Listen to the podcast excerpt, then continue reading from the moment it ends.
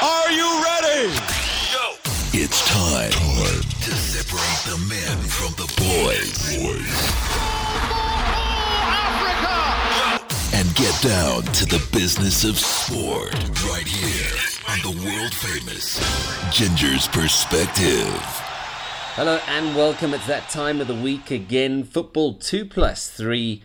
And if the Champions League second leg at the Etihad between City and Spurs is anything to go by, Mo, we are in for another fascinating game this weekend with Manchester City against Tottenham at the Etihad on Saturday, and it promises to be a fascinating encounter. Well, the only thing is that uh, at least we don't have to worry about uh, away goals rule uh, impacting on the result.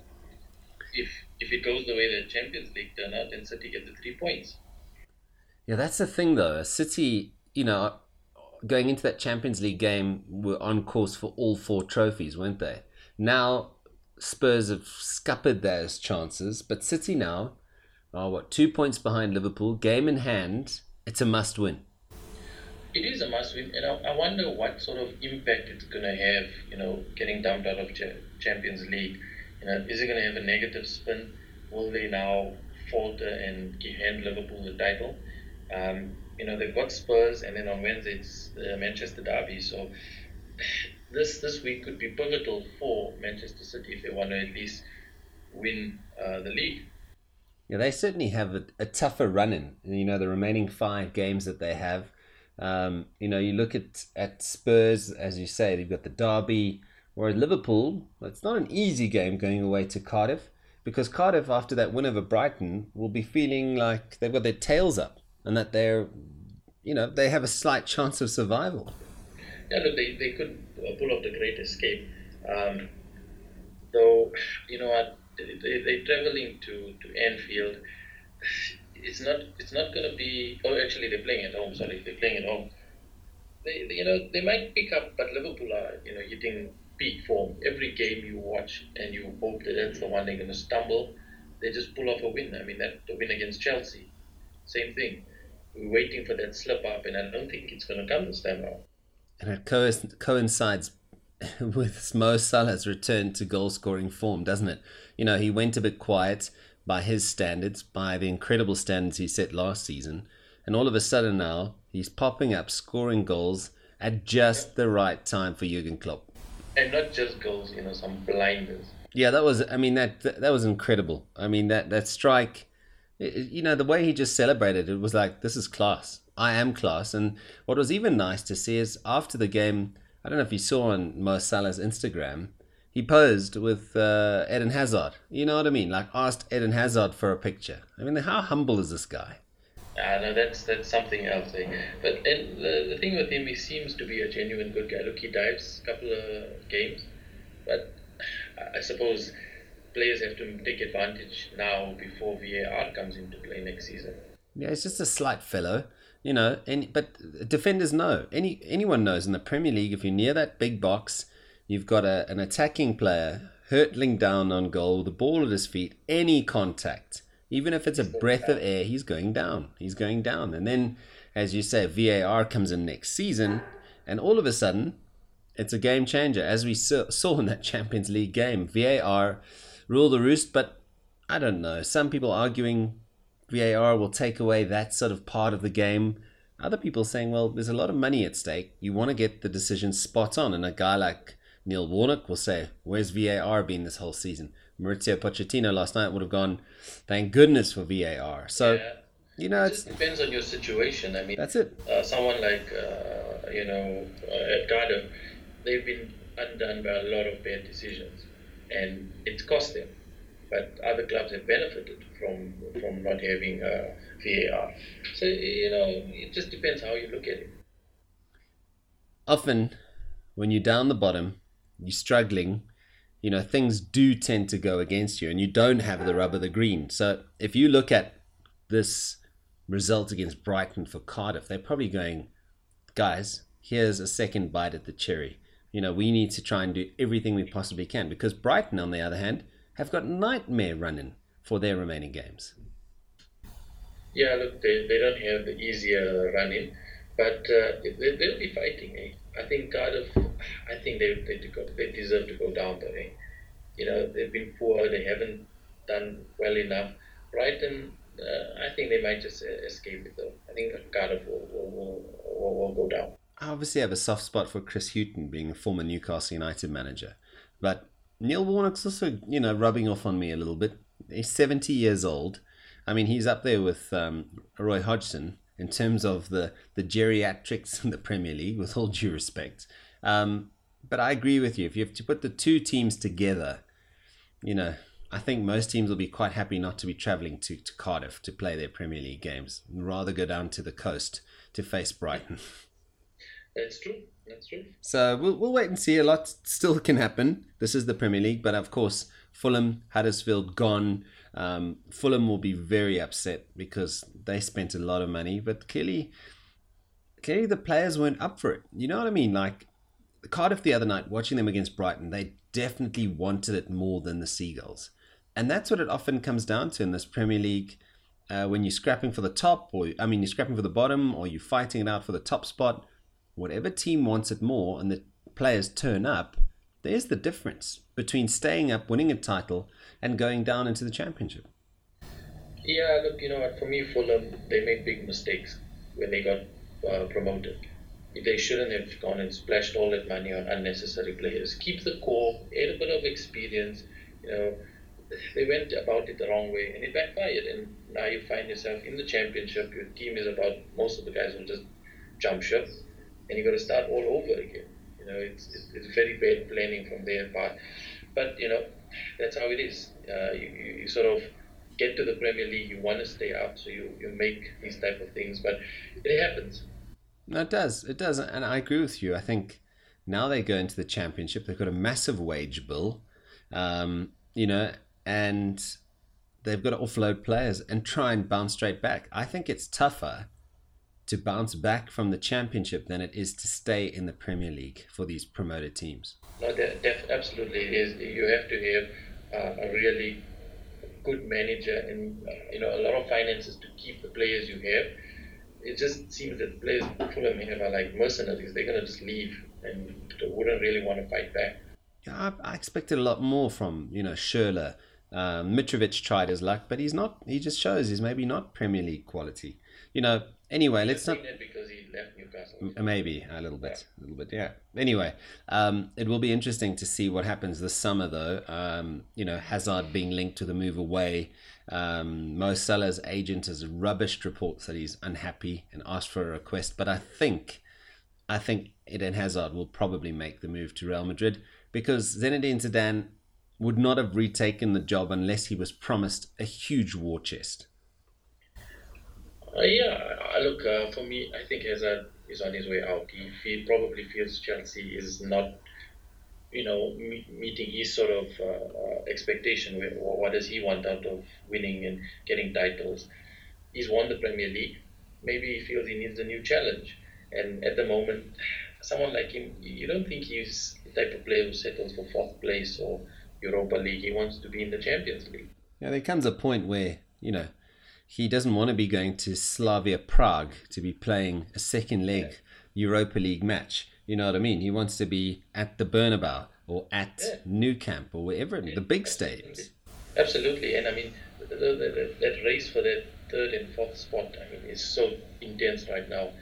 It's like its own mini league. I mean, okay, Liverpool and City are battling at the top. They've got their own little heavyweight battle going on. But third, fourth, fifth, and sixth, it's just you know keeps changing, moving up and down. And I don't know. I can't honestly say definite who's going to get it. Yeah, I mean, let's break it down in terms of the points here. Third place, Tottenham Hotspur, 67 points. Fourth place, Arsenal, 66 points. Um, both of them 33 games. 34 games for Chelsea, 66. Manchester United, 33 games, 64. Anything can happen for those final two Champions League spots. Um, it's going to be very interesting. But I've got to ask you, what is going on at Manchester United? I mean, fine, they came up against uh, a Barcelona team, a Lionel Messi, but De Gea, is he also maybe being distracted by a move the season? What's going on there? I think his head is sort of his head is done. You know, he he's looked around and seen, okay, I'm, I'm probably the most valuable player the club has, but they're not paying me what I'm worth. I think that's why he's calling on a contract and all of that. And I don't blame him. He's done well over the last few years. They should actually pay him what he's worth. You look, you look at the opposite side of the coin. Sanchez, who's earning a killing, and he's not, you know, putting in the performances that De Gea gives you. And I think that sort of distracted him a bit. I think they should just give him what he wants. He, for him, I'd say give it to him because he's the goalkeeper. He, he saves them a lot of times in the league and other competitions. But to me, honestly, United's current squad are not good enough um, to be in, you know, challenging for the Premier League. I have to agree with you. I have to agree. You look at the difference in quality between even not even looking at Barcelona, that's European. You're looking at the likes of Liverpool, Man City. That United defense is shockingly bad. Ashley Young, you know. Yeah, what's he on the wrong side of thirty? Playing right back, conceding fouls. You know, being outpaced. Uh, There's a major overhaul required. Yeah, look, look at it. I mean, I know people are saying Solskjaer's under pressure because ever since he got his permanent role, um, you know, the results have turned against him. But let's just be honest, this is not his squad yet. He's inherited the squad. He hasn't been able to make uh, any transfers or bring in new players. Uh, give him the summer, let him settle down, get the players he wants, and we'll see next season. I mean, I like the idea of Gareth Bale at Old Trafford. I really do. I think it's overrated, unnecessary.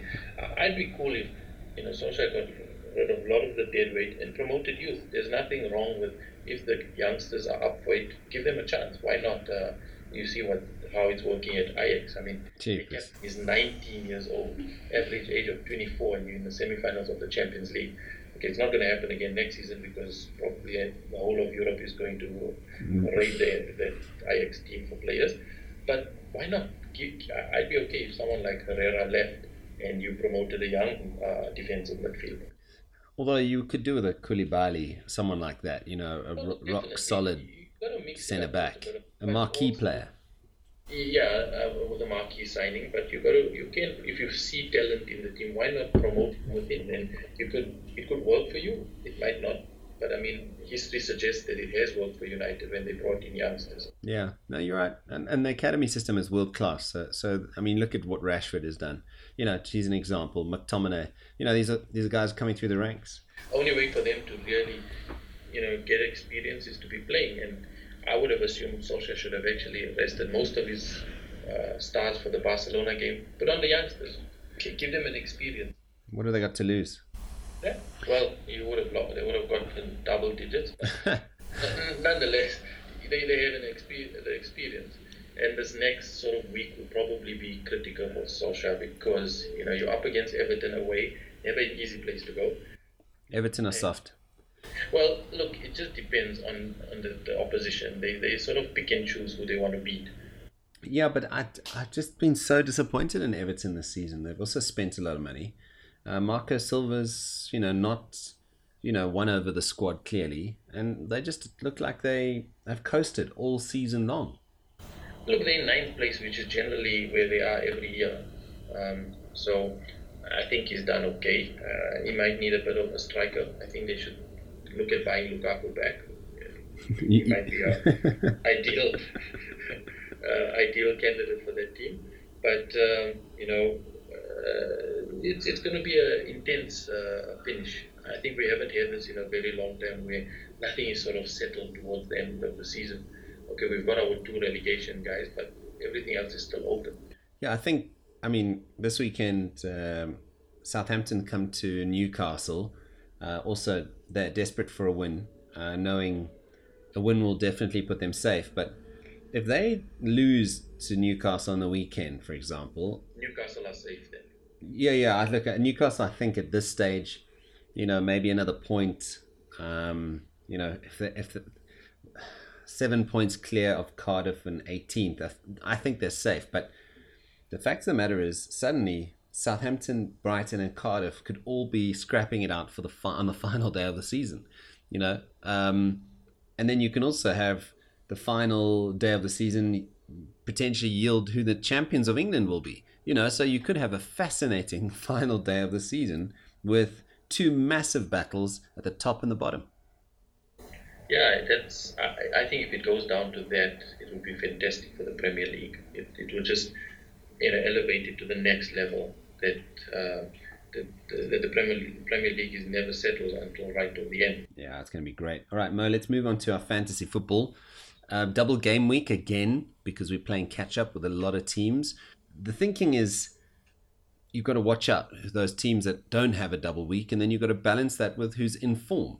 You know, so let's have a look at the fixtures um, and and look at who's got. Let's go view all fixtures here. So Monday, Yeah. Tuesday, Brighton are away to Spurs. Watford host Southampton, two big games. Wednesday, Wolves uh, take on Arsenal. Manchester United, Man City, so that's the derby. And then Friday, Liverpool, Huddersfield. Uh, the Friday game would fall under the. yeah, that's the next one. Yeah, that, that- that's what I'm saying. It just runs into fixtures. So you basically can catch your breath on Thursday next week. Look, uh, uh, the smart person would go uh, bring in a couple of Wolves players because um, you know they're playing at home against Arsenal, and they traditionally have done well at home.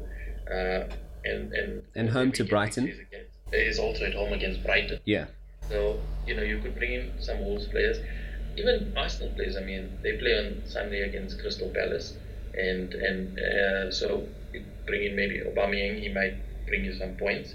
Uh, the Spurs one is a tricky one. it's a very tricky one. Bring in, to bring in Spurs against City, mm, tough call. Eh? Even United, I mean, it's a tough one. Do you bring in United players against uh, Everton and, and Manchester City? Yeah, So I'm, I'm settling that I'm going to go with more the, the, the mix of Wolves and Arsenal players rather than, you know, banking on, on the likes of Spurs and, and uh, United players. Yeah, and if you haven't played your wild card, perfect opportunity to tinker a bit or, or look at what you potentially can get away with there. But I think you have to be very smart. You have to know what's going on here and decide what happens in game week 35 uh, and then going into 36. Plenty of football to come. All right, Mo, I think uh, let's leave it there. Uh, let's hope that we see some great football like we did uh, in that Champions League semi final second leg. Wouldn't it be amazing to have four goals in 10 minutes again on Saturday in the opening game? Oh, that would be fantastic. But then every other game would probably be a, be a 1 0 or 1 0 Yeah, exactly, exactly. Um, all right, so in terms of the fantasy, be clever. It's a double game week, and then also, you know, you're gonna have to just uh, keep an eye on things, and maybe your Agueros, um, your Sons aren't really the guys you need to be looking at. But then because you sacrifice the amounts on them, you can possibly get in a Jimenez or uh, Jota or something. You know what I mean? Play around with those Wolves players. Yeah, uh, one, one particular name that's uh, caught my attention is Danny Ings. My rule of thumb is always to pick Salomon Rondon, just because he has the best song in the Premier League, Mo. South of the equator, Venezuela, a young lad was born. A young lad was born. And now he's back in the Premier League. Newcastle fans are all intrigued. Illy still used to it. We've had no cash, we're barely surprised. Not the first time that Mike Ashley's lied. So he searched and he searched for a deal that would work and improve our You and that Newcastle side. Rafa's brought in Rondon. He's done a deal with West Brom. Get yourself a goal, son. All right, we're going to have to leave it there. Mo, your parting words? As always, be champions. There you have it. Remember to catch us on iTunes. Uh, csduplessis.co.za. Had to think there for a second. Uh, the Ginger's Perspective on uh, Facebook and um, at Football 2 plus 3 on Twitter. Give us your thoughts. Love to hear from you. Hope you enjoyed the show. And uh, yeah, we'll catch up with you again next week in what should be a very interesting weekend of Premier League fixtures. South of the equator, Venezuela, a young lad was born. A young lad was born. And now he's back in the Premier League. Newcastle fans are all intrigued. Illy still used to it. We've had no cash, uh, we're barely surprised. Not the first time that Mike Ashley's lied. So he searched and he searched for a deal that would work and improve our Newcastle side. So Rafa brought in Rondon, did a deal with West Brom. Get yourself a goal, son. Rafa's brought in Rondon, done a deal with West Brom. Get yourself a goal, son.